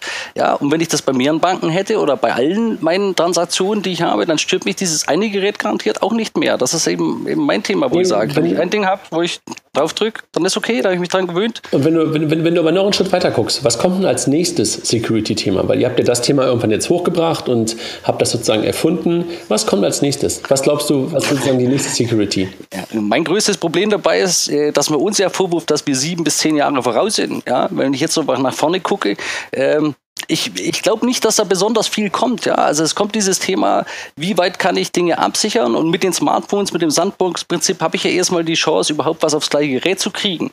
Ja? Man müsste sich ja die Frage stellen, wieso ging das früher bei den PCs nicht, wenn wir heute alles in einem Gerät abwickeln können, weil eben die Architektur ein bisschen anders ist. Da kann man es eher machen. Und dieses eher ist die Frage, wie lange das eben geht und wie gut die Hersteller dagegen agieren und wie schnell man wieder die Löcher stoppen.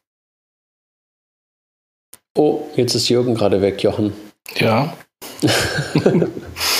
Aber ich glaube, er wollte unterziehen, dass im Sandbox-System der iPhones deutlich oder der mobilen Geräte deutlich sozusagen besser dafür geeignet sind, dass man da halt in einem Gerät alles machen kann, als halt früher auf den PCs. Ne? Ja. Wenn wir mal ganz kurz, also jetzt ist er gerade weg und wir warten mal, ob er wiederkommt. Das klingt ja irgendwie schon irgendwie ganz sicher und irgendwie auch sehr überzeugt. Klar, er muss natürlich auch ist natürlich auch sehr überzeugt von dem ganzen Thema. Was glaubst du denn? Setzt sich das durch? Also ich finde die User Experience und die Convenience extrem bequem. Und wenn ich jetzt einfach nochmal einen Schritt weiter denke, wie jetzt mal in der Apple-Welt geblieben, wie Apple ja zunehmend das Smartphone auch mit den Rechnern verbindet und koppelt, kann ich mir durchaus vorstellen, dass dann dieses Smartphone auch eine Authentifikation für eine PC-Anwendung ist. Also wenn ich mein Homebanking auf meinem PC mache, dass ich mein Smartphone zur Authentifikation nutze. Oder es gibt ja die Gerüchte, dass Apple mit den neuen MacBook Pros diesen Fingerprint-Leser auch in den Rechner reinbringt. Was ja so eine Vision ist, auch aus Bankensicht seit Jahrzehnten fast, dass man geräteübergreifend eine Hardware-Integration von starker Authentifikation hat. Kommt es nicht, weiß ich nicht. Aber brauchst du dann noch so eine Lösung, wie Jürgen sie uns gerade mit viel Werbe vorgestellt hat? Wenn Apple sozusagen über alle Geräte hinweg die Authentifizierung über das eigene Gerät machen kann? Ja, ich glaube, also die Signaturlösung durchaus. Ist es dann so ein Hardware-Ding, was ich da mit mir rumschleppe? Vielleicht nicht. Okay, jetzt ist Jürgen, glaube ich, wieder da. Ich bin wieder da, ich weiß nicht, was passiert ist, aber irgendwie... So, jetzt bist du wieder da, wir haben so ein bisschen gelästert, nein, gar nicht. Wunderbar. Hier mir ist er lang. Und wir haben einfach so ein bisschen über die Zukunftsfähigkeit der Lösung und darüber nachgedacht, was passiert, wenn die ganzen, um jetzt mal in der Apple-Welt nochmal wieder zu bleiben, die ganzen Geräte mal sozusagen wirklich zu so einem noch stärkeren Ökosystem verbunden werden und das iPhone noch viel mehr mit dem MacBook spricht und mit dem iPad spricht, ob dann nicht möglicherweise Apple selber die Hardware ist für die Authentifizierung und Autorisierung, also Autorisierung und sozusagen auch die Freigabe dann von Zahlungen, und fragten uns dann gerade, was dann eure Aufgabe in so etwas ist. Also die Hardware ist es dann wahrscheinlich nicht mehr.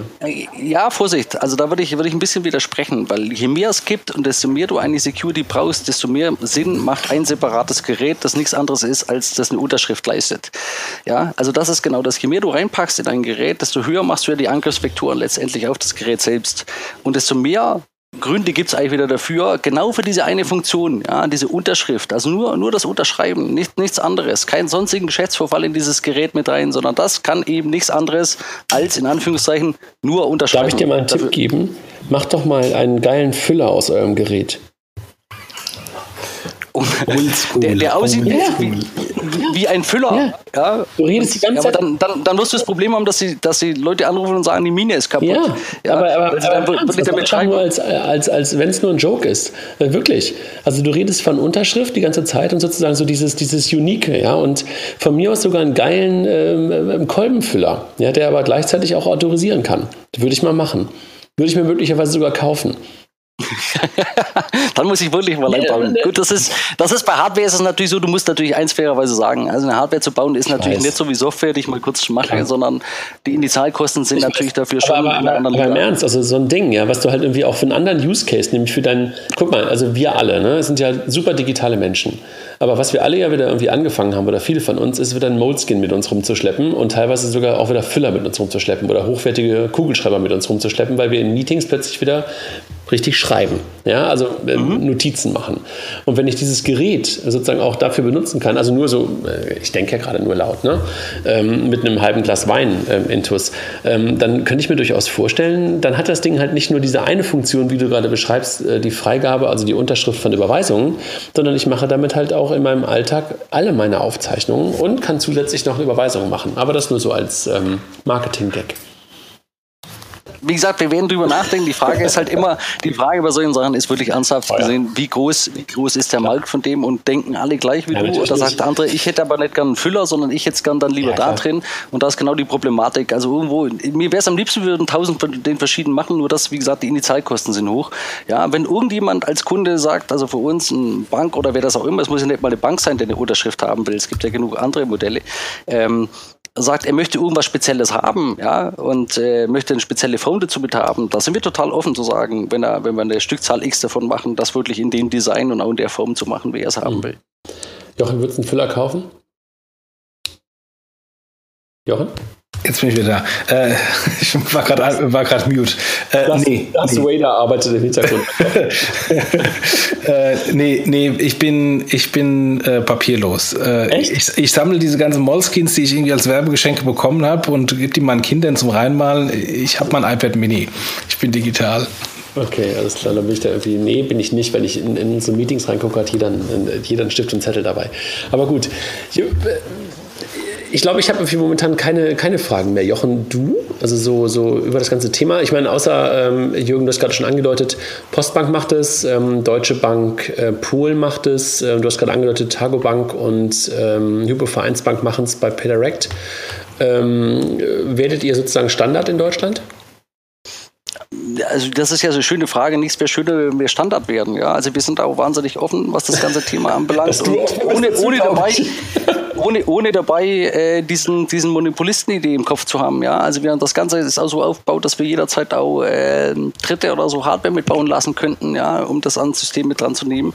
Ja, das Ding ist von Anfang an so aufgebaut für die Banken. Ja? Also wir sind wirklich der Dienstleister an der Stelle. Wir sind nicht diejenigen, die jetzt irgendwie unser eigenes Logo da vorne dran haben wollen, sondern wir haben wirklich die Idee, dieses ganze Thema Partner sicher zu machen und so, dass es eben allen Banken zugutekommt. Und wir sind da sehr, sehr offen, was das ganze Thema anbelangt. Ja, und würden uns natürlich freuen, wenn das von möglichst vielen adaptiert wird. Und wir glauben auch dran, dass es von vielen adaptiert wird. Ja, es dauert halt lang, weil Security ist immer wie das Schrauben direkt am Herzen vom Banksystem. Deswegen ist das halt auch was nicht mal kurz eben so nebenbei gemacht wird. Ja, und ich glaube, ein anderes Problem ist, dass insbesondere bei den großen Rechenzentren der roten und blau-orangenen Bankengruppen da eher vielleicht auch dieses Not Invented Here gepusht wird und die TAN lange, lange hochgehalten wird. Ohne da was zu unterstellen. Es lebe die TAN. Das ist für mich schwierig, zu sagen. Das sind ja die Verlage, die möglicherweise sowas noch drucken. Nein, das ist ja gemein. Jürgen, ganz vielen Dank. Also für die Vorstellung und für die Inbrunst sozusagen auch der Vorstellung des Themas. Und du hast mir das ja auch schon ein, zwei Mal auf den Veranstaltungen in Frankfurt Between the Towers und wo wir uns gesehen haben, auch schon mal gezeigt. Und wie gesagt, ich bin ja da immer so ein bisschen, habe ich ja gerade angedeutet, HBCI-Chipkartenleser geschädigt. Sehe aber natürlich die große Weiterentwicklung und den großen Unterschied hier drin. Habe ich durchaus verstanden. Ich bin wirklich mal gespannt, wann eine Bank, bei der ich auch Kunde bin, das Ganze auch unterstützt und werde dann, wenn ich es dann wirklich mal auch anwenden kann im Alltag, mal darüber berichten, wie viel Lebenserleichterung das Ganze dann inklusive eines Füllers, der es ja dann zukünftig sein wird, für mich sein wird.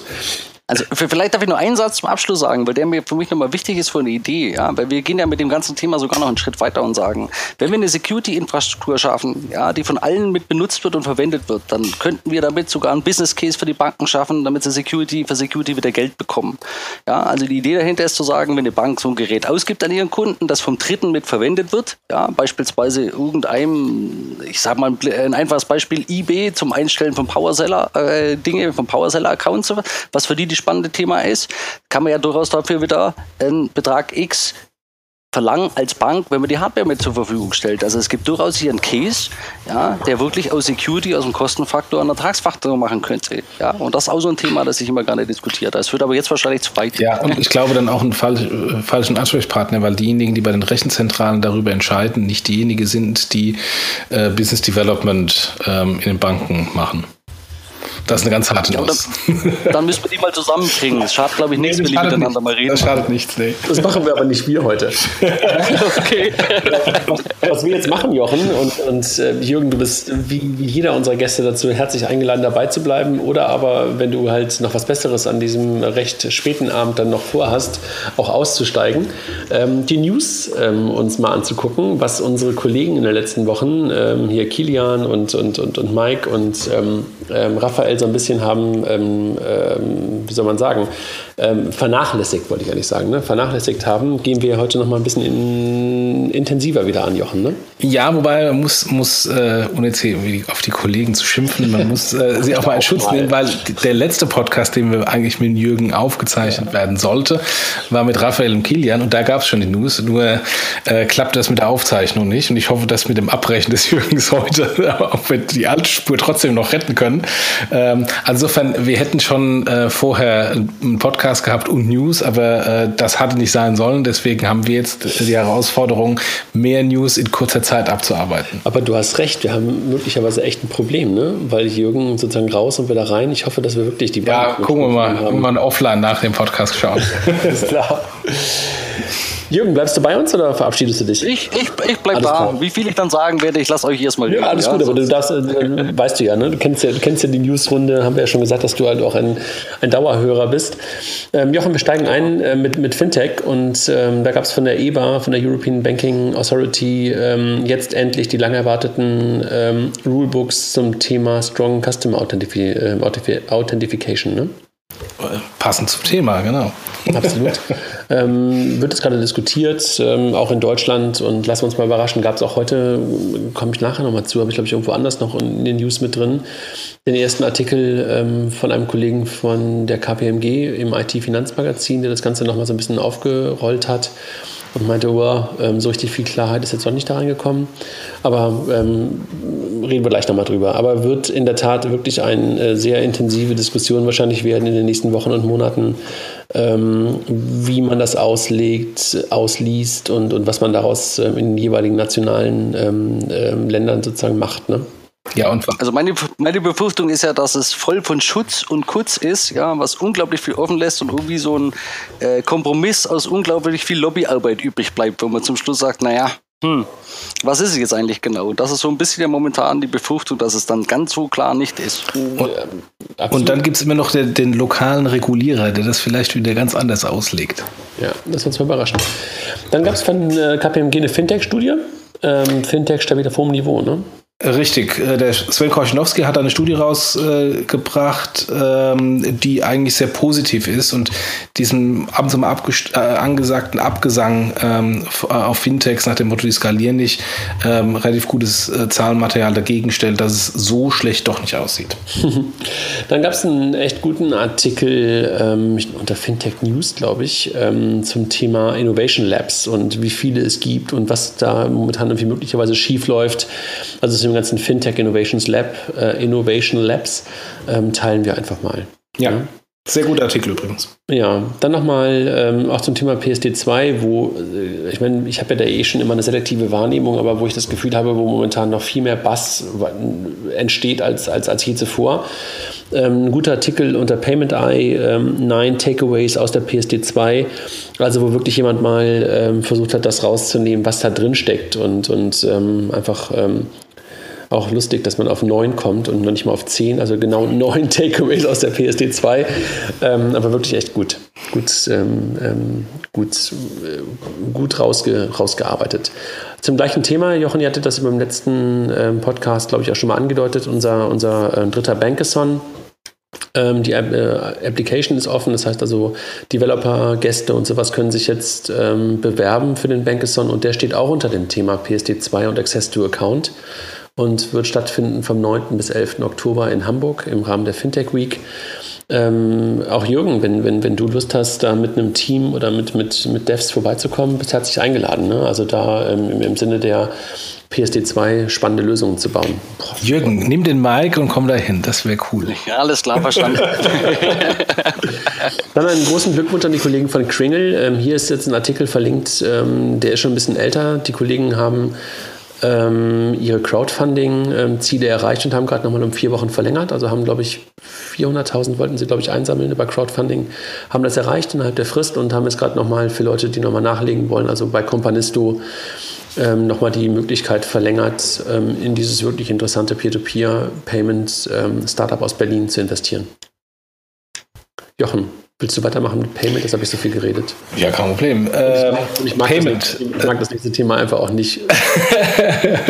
Ja, es geht um Sofort von Cashcloud. Da gab es ein paar interessante Entwicklungen. Auf der einen Seite hat das Handelsblatt einen Artikel rausgebracht mit angeblichen Verstrickungen zwischen dem Cashcloud-CEO und diesem pseudo-anonymen Börsenbrief, der eine Adresse hat bei seinem Zwillingsbruder, bei der Marketingagentur seines Zwillingsbruders. Also ohnehin schon, dass das etwas dubiose, noch dubioser gemacht und sehr lesenswert, wenn man Lust hat, ist ein offener Brief von Mike Klotz an den Cashcloud-CEO nach dem Motto, bitte, jetzt musst du stark sein, das, was du machst, ist eigentlich kein Mobile Payment, weil es nur ein NFC-Sticker draufgeklebt ist und ich vergleiche es auch mit Gurkenpayment. Ich nehme eine Gemüsegurke, stecke dann NFC Sticker drauf und dann habe ich Gurkenpayment. Ist vielleicht auch eine interessante Börsenstory. Und noch viel interessanter als das, was der Mike da öffentlich schrieb, ist dann eine Diskussion, die unter dem Artikel gestartet ist. Also insofern, das ist ganz nett mal zu lesen, um sich zu amüsieren. Ansonsten werde ich dieses Thema jetzt für immer und ewig totschweigen und darüber bis zu irgendwie einem Exodus in irgendeiner Art und Weise, glaube ich, nicht mehr reden wollen. Ja. Gehen wir zum nächsten Thema. Paydirekt. Geburtstag. Happy Birthday. Erstes Jahr Paydirekt hat uns ja... Birthday, würde ich sagen. Happy weiß ich nicht. Ja, aber schon Happy Birthday. Also man muss schon sagen, hier, lasst euch feiern. Ja. Hat uns ja auch im Podcast schon des Öfteren begleitet und beschäftigt, auch heute wieder. Der Mike und ich haben zum ersten Geburtstag eine Infografik gemacht, was denn alles passiert ist, auch so ein paar Vergleiche herbeigezogen gegen PayPal, gegen Giropay im ersten Jahr, wie Giropay sich geschlagen hat versus Paydirekt. Und dann gab es natürlich nicht nur unsere Infografik, sondern auch etliche Artikel, die das aufgenommen haben. Die FAZ hat was geschrieben, das Handelsblatt hat was geschrieben, Internet World hat die DPA-Pressemitteilung zu den 12 neuen Händlern gecovert, die eigentlich nur eine Absichtserklärung war, die aber nicht live gegangen sind. Es gibt von einem anderen Podcaster, dem Timo Hetzel vom Bits und Co., der Bits und So Podcast, einen Artikel, der geschrieben hat, macht Paydirekt zu und macht doch Zaster statt Paydirekt, hat insofern ein neues Payment-Scheme oder Idee eines neuen Payment-Schemes im Blogartikel geschrieben. Und insgesamt war es auch bei Twitter durchaus amüsiert feststellen konnte, dass der Frank Schwab von der GIZ sich mit dem FAZ-Redakteur so eine kleine Privatfehde öffentlich geliefert hat. Also insofern sehr viel Emotionen bei diesem Thema dabei. Und ich glaube, alle Beteiligten auf der Paydirekt-Seite hätten sich vielleicht einen eher ruhigeren Geburtstag gewünscht. Zum Glück ist es ja in der Sommerzeit und möglicherweise hat es nicht jeder mitbekommen. Genau. Aber letztendlich kann man eigentlich wieder nur das sagen, Jochen, was wir eigentlich immer sagen. Also hoffentlich wird es ein Erfolg. Die Grundlagen sind eigentlich da. Jetzt muss man wirklich nur liefern im Sinne von vernünftige Händleranbindung auf die Reihe bekommen, vernünftiges Pricing auf die Reihe bekommen und dann über kurz oder lang halt auch in Funktionen nachziehen, ne? Genau, ich wollte nämlich sagen, ein vernünftiges Produkt noch bauen, ja. Yeah. Aber Pricing und Händler ist natürlich das allererste, ja. Sehe ich auf jeden Fall auch so. Dann hattest du, glaube ich, noch aufgenommen einen Payment-Trendfaktoren von Online-Händlern, News. Einfach so eine kleine Studie, was sind die aktuellen Payment-Trends, kann man mal in die Shownotes reinbringen. Und dann gehen wir gleich weiter zu Klarna und Sofort.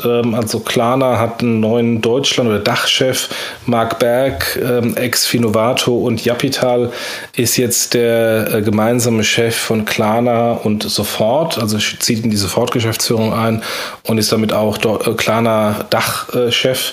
Und zeitgleich hat Sofort neue Zahlen rausgebracht, die auch im Kontext mit den Paydirekt-Zahlen interessant sind. Die haben ein Wachstum von 28%. 36.000 Händler live, täglich 50 neue kommen dazu, auch das im Kontext zu Paydirekt, und machen 5 Millionen Transaktionen pro Woche. Auch das ist ja damals beim Handelsblatt und FAZ hochgekommen, dass die Sparkassen nur 450 Transaktionen pro Woche machen. Also 5 Millionen versus 450, ja doch ein größeres Gap, was Sofort da schon ausgearbeitet hat. Und insofern, ich bin ja der Zahlenmensch und liebe diese Vergleiche, deswegen fand ich das mir sehr interessant, mal die Zahlen da aus den Pressemitteilungen rauszuziehen. Gute Wahl, also wir wollen ja jetzt nicht über Personen unbedingt sprechen, aber jemand auf jeden Fall, der das Thema Payment ganz gut kennt, ne? Der ja auch mit hier Miriam Ratepay auch ein Stück weit in das Thema Kredit und Ratenkauf damit schon Erfahrung gesammelt hat. Insofern also echt ein Insider für Klarna, ne? Ja, jein. Er war halt immer auf der Investorenebene. Also operativ hat es Miriam bei Ratepay gemacht und Nils Winkler bei Japital. Und er war quasi eine Stufe oben drüber und saß am Aufsichtsrat. Also insofern ist jetzt die neue Rolle, die er hat, eher eine operative Rolle, weil er tatsächlich Sofort und Klarna operativ voranbringen muss. Aber auf jeden Fall jemand, der sich auskennt und nicht irgendjemand, den man irgendwo woanders herholt. Also er hat insofern zumindest aus Investorensicht schon eine Branchenexpertise. Genau, ne? Also das meine ich gerade. Also er kennt sich wirklich ganz gut in dem Thema aus und ist kein absoluter Nobody. Ja. Dann haben wir noch das Thema PSD2 und Acquiring. Hattest du, glaube ich, irgendwie auch mit aufgenommen, ne? Ja, da gab es einen interessanten Artikel von dem Rechtsanwalt Walz von Aderhold, der im Rahmen der PSD2 die aktuelle Lizenzsituation für die teilweise noch nicht regulierten Entitäten beschrieben hat und sagt, naja gut, also so langsam ist es so, dass wirklich jeder als Acquirer gilt und deswegen jeder in irgendeiner Weise eine Lizenz braucht. Ja. Dann lass uns das Thema Payment hinter uns bringen und auf das Thema Banking schon ein bisschen eingehen. Haben wir gerade oben über PSD2 schon ein Stück weit gemacht. Ich will nicht über mich selber reden. Ja, ein gewisser André Bajorat, ich weiß nicht, ob ihr von dem schon mal gehört habt, hat in der Frankfurter Rundschau gesagt, wir werden andere Banken haben. Ein schönes, lesenswertes Interview. Danke. Und dann gab's meine Kollegin meinte, sie mochte meine schnodderige Art in dem Interview. Und ach, fand ich gar nicht so schnodderig. Unsere für PR verantwortliche Dame meinte, ich habe es nicht vorher gelesen. Nee, André, aber was das Schöne daran ist eigentlich, dass das endlich mal aufhört, Fintechs wollen Banken abschaffen oder so. Das sagen wir schon lange, ne? Was die eigene Aussage ja ist, die Banken werden sich verändern und verändern müssen, ja, und die Fintechs beschleunigen es vielleicht ein bisschen. Ja? Ja, und helfen den Banken. Also es ist ja nicht so, dass die jetzt irgendwie schlecht sind, sondern kann ja auch den Banken helfen. Habe ich heute auf einen Vortrag drauf geschrieben, Jochen. Ich habe heute auf einen Vortrag drauf geschrieben, dass das Ganze einfach, dass die Veränderung in der Bankenwelt durch Fintechs katalysiert wird. Ja, und man muss nur die aktuelle Werbung von der ING DIBA gucken und sieht dann den Impact von Fintechs. Das ist halt Genie, ne? Ja, und Konto-Wechselzeug. Ich weiß nicht, wer bei der ING hinten dran hängt, ob es Fino oder Finreach ist. Keiner von beiden. Ah, okay, gut. Also auf jeden Fall auch Konto-Wechselservice. Ja, und ich fand übrigens, dann gab es, jetzt rede ich doch ein bisschen über mich selber, gab es in der Internet World nochmal ein Interview, das war aber klein mit mir, aber da gab es echt einen sehr, sehr guten Artikel zum Thema API-Banking. Also wo API-Banking aus verschiedenen Perspektiven beschrieben wurde, was macht eine Solaris-Bank, was macht eine Sutor-Bank, was macht eine Wirecard, was machen wir, also die alle manchmal in so einen gleichen Pott geworfen werden. Das wurde echt gut auseinanderklamüsert von der Kollegin. Danke für diese Klarstellung in der Internet World. Ja, und dann, selbst der Spiegel nimmt die Themen ab und zu mal auf. IBAN, die Schreckliche. Gut, das wissen wir alle, dass IBAN, ich dachte immer, der Schreckliche. aber der Spiegel hat ein paar Probleme identifiziert, dass, obwohl wir die IBAN jetzt haben, die ja eigentlich für den internationalen Zahlungsverkehr gedacht war, dass mit dem internationalen Zahlungsverkehr dann doch nicht so gut funktioniert. Und hat dann einen Artikel drauf geschrieben. Ja, aber da kommen wir ja zurück, Jochen, so ein bisschen auf das Thema Security wieder. Warum ist das gemacht? Weil die Banken sagen, das Geld wird schnell ins Ausland wegtransferiert. Deswegen haben sie die Auslandsüberweisung einfach zugemacht. Ja, und das ist schon wieder so ein Punkt, wo ich sage, wenn man es vorne richtig sicher machen könnte, müsste man solche Maßnahmen nicht machen und erstmal einen Kunden freischalten lassen für alles. Ja, das ist ja auch ein Schutzmechanismus, weil man sagt, die meisten Kunden überweisen in ins Ausland, also machen wir die Auslandsüberweisung zu. Und das ist genau bei einigen Banken. Ja, das ist auch unterschiedlich von Bank zu Bank. Das ist ja nicht generell so, sondern dass es bei einigen Instituten ist es schon so und war schon immer so, dass du Auslandsüberweisungen extra nochmal ein Häkchen setzen musst oder beantragen musstest, dass du das Online-Banking brauchst. Ist aber letztendlich ein Risikothema. Und trotzdem, also wir hätten uns beim Thema europaweite Einführung einer IBAN und BIC doch eigentlich irgendwie was Geiles gewünscht und es ist einfach ein einziger Pain, ja? Dass wir überhaupt diese unglaublich lange Nummer immer benutzen müssen, obwohl es einen schönen Identifier geben könnte, dass wir uns plötzlich wieder freischalten lassen müssen für die einzelnen Länder, das ist doch irgendwie eine schlechte UX. Da bin ich komplett bei dir. Ja? Also wie gesagt, mit dieser Nummer viel schlechter hätten wir es nicht machen können. Ist so schön. Ja, doch, man hätte es möglicherweise noch alphanumerisch machen. Stimmt. Es sind ja alphanumerische Zeichen mit drin. War bei der W und kleinen Schlag am Rande noch zu machen. War genau ein Problem für diese Chiptan-Reader, weil die keine Buchstaben konnten. DE, aber das habe ich jetzt mal unter Alpha weggestrichen. Aber eigentlich müssten noch Umlaute und Sonderzeichen rein. Dann wäre es richtig gut. Dann wäre es richtig sicher. Nee, Umlaute, das verarbeiten die Legacy-Bankensysteme nicht. Aber mit Umlautproblemen bin ich genug gelitten, ja. Mit Jürgen und Weiß, mit zwei von diesen komischen Schnörkeln im Ausland, ja. Da weißt du, was das heißt, mal an der Grenze zu stehen, ja, bis die Abbildungstabellen finden. Ich sag dir André mit Axon Degu und so, ne? Okay, alles klar. Und dann mit dem Zweitnamen Marseille, das ist irgendwie auch toll. Jungs, mein erstes Erlebnis mit SEPA Live bei meiner Hauptbank, habe den Namen auch schon ein paar paar Mal hier erwähnt, war, dass ich plötzlich keine Umlaute im Überweisungstext mehr machen konnte. Und das, tolle Migration. Das sind doch meine Kollegen hier aus dem gleichen Landkreis, in dem ich wohne. Ja, genau die. Ich weiß nicht, ob es an deren System liegt oder ein grundlegendes Problem. Auf jeden Fall geht es seitdem nicht mehr. Und, es ist generell, glaube ich, so, dass du da keine Umlaute mehr drin haben darfst. Weil ich habe das bei manchen anderen Banken auch erlebt, da haben sie selbst die Vorlagen, also es ist ja ein Vorlagename nur mitgegeben, selbst da sind dann dabei die Umlaute rausgeflogen, was dann lustig aussieht, wenn du da irgendwas anderes eingeschrieben hast mit ein paar Umlauten drin. Reden wir genau passend zum Thema 5 Tipps zur digitalen Transformation. Führe Umlaute ein.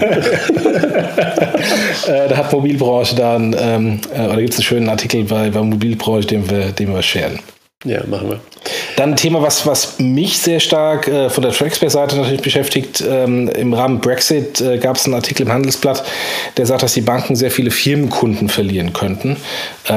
Sollte man, also wenn man Firmenkundengeschäft Interesse hat, auch mal lesen. Und im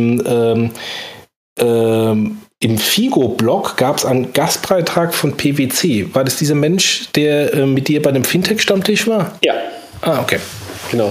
Also die liebe Cornelia, unsere Kollegin, die das Thema Regulierung und Compliance bei uns macht, hat ja angefangen, einen eigenen Blog zu schreiben, ne, zum Thema PSD2-Compliance. Und lustigerweise gab es davor irgendwie keinen, der das irgendwie in Deutschland jedenfalls, der deutschsprachig so gemacht hat. Und da hat sie relativ hohe Resonanz drauf bekommen. Nicht nur sie selber, sondern halt auch, dass dann auch Gastbeiträge oder Unternehmen fragten, ob sie nicht dort auch was publizieren könnten. Und jetzt hat der wer ist denn da nochmal? Jörg Sandrock, glaube ich, von PwC Strategy Plus, heißen die, glaube ich, oder Strategy End, hat den ersten Gastbeitrag geschrieben und ist echt ganz gut. Es kommen auch die nächsten in den nächsten Tagen und Wochen. Lass mich echt mal überraschen. Aber das entwickelt sich gerade echt zu einer richtigen Content-Maschine, muss ich sagen. Weil die Leute natürlich rund um PSD2 einfach gerade echt nach Informationen und nach vermeintlicher Klarheit dürsten. Ja. Ja. Und da ist auch der Artikel, über den ich gerade am Anfang schon mal sprach, vom Kollegen von KPMG, der das im IT-Finanzmagazin heute beim Joachim Jurschik auch nochmal ein Stück weit versucht hat, klarer zu machen, wo wir da gerade stehen. Dann zum Thema Insurance. Zwei Sachen. Einmal Downloadzahlen bei KNIP eingebrochen und wohl etwas größere Probleme bei KNIP, wie man hört, die aber von Dennis Juster auch meinte, so, nee, so groß sind die Probleme nicht, würde ich natürlich auch sagen. Nee, aber da geht es wohl nicht ganz so gut voran momentan, ne? Ja, es gibt Probleme, ja. Ja.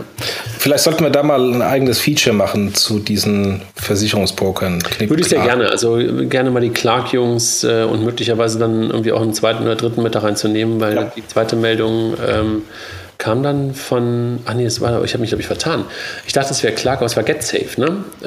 Die mit der 1822 eine Kooperation eingegangen sind, ne? Gute Frage, keine Ahnung. Ich glaube, es war GetSafe und nicht Clark. Aber Clark hat ja kürzlich eine größere Finanzierungsrunde gemacht. Ja, genau. Und, da gibt es einfach gerade eine ganze Menge an positiven und auch teilweise, wie wir gerade bei KNIP gehört haben, auch nicht ganz so guten Nachrichten. Das war, glaube ich, das Thema Insurance, was wir ja vor 1,5 Jahren das erste Mal gemacht haben, echt mal gut nochmal angehen könnten. Ne? Ja, ja. Nicht gut. Kommen wir aufs Thema Blockchain. Es gibt eine schöne Übersichtsgrafik zum Thema Ethereum versus Bitcoin, die wir am besten mal sharen. Und in dem Kontext ist das Thema Blockchain in diesem berühmten Gartner Hype Cycle im Moment ganz oben angekommen, auf dem Peak of Expectations, wo jeder irgendwie erwartet, dass Blockchain die Welt ändert, was ja, wenn man ein paar Podcasts hört und Blogs liest, viele erwarten. Ich bin da persönlich auch ein bisschen skeptisch, aber freue mich insofern, dass der Gartner das genauso sieht. Und Bitcoin ist in der neuesten Edition des Hype-Cycles im sogenannten Tal der Tränen angekommen, also hat sich von diesem Peak of Expectations nach unten entwickelt, wo dann relativ klar wird, was sind denn eigentlich die Use Cases, wo ist es gut, wo ist es weniger gut und wo sind dann die Seifenblasen oder die großen Seifenblasen geplatzt. Drogen und Waffen. Im Auslandszahlungsverkehr in protektionistischen Ländern hat Bitcoin einen riesen Vorteil.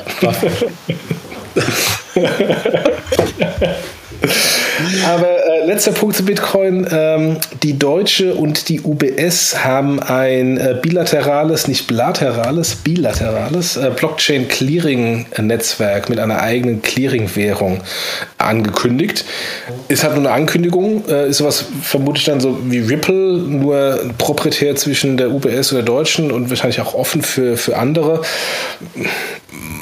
Mal schauen, was zwischen Ankündigung und Umsetzung dann noch alles passiert. Aber insgesamt finde ich eine durchaus interessante Entwicklung. Ja, absolut. Bankathon, haben wir schon drüber gesprochen. Als nächstes, ne? Nochmal kurz die Ankündigung. Dann die Konferenz Banken-Challenge in Köln. Jochen, ich habe übrigens einen anderen Fee nochmal bekommen, einen Discount-Fee, den wir nutzen können für das Thema. Ja, der steht hier. Ja, aber ich habe einen anderen Preis nochmal. Ah, du hast noch einen anderen Preis? Okay. Was ist denn dein Preis? 390 oder so. Oh, okay. Also ich habe einen Discount-Preis in Höhe von 960 auf 690 Euro. Ja, und ich habe gesagt, für Fintechs ist 690 Euro zu viel. Ah, okay. Okay, also der PaymentandBanking.com/690, wenn man auf die Website geht, bekommt man diesen Discount auf 690 Euro. Wenn der André seinen Code hat, dann gibt es das noch günstiger. Wir kriegen übrigens nichts davon, von daher haben wir es nur für euch, liebe Hörer, gemacht. Ja, nur? Also ich muss mal kurz gucken. Du hast den Code vergessen wahrscheinlich. Du bist so gemein. Ach nee, warte mal. Ich habe ihn. Warte mal.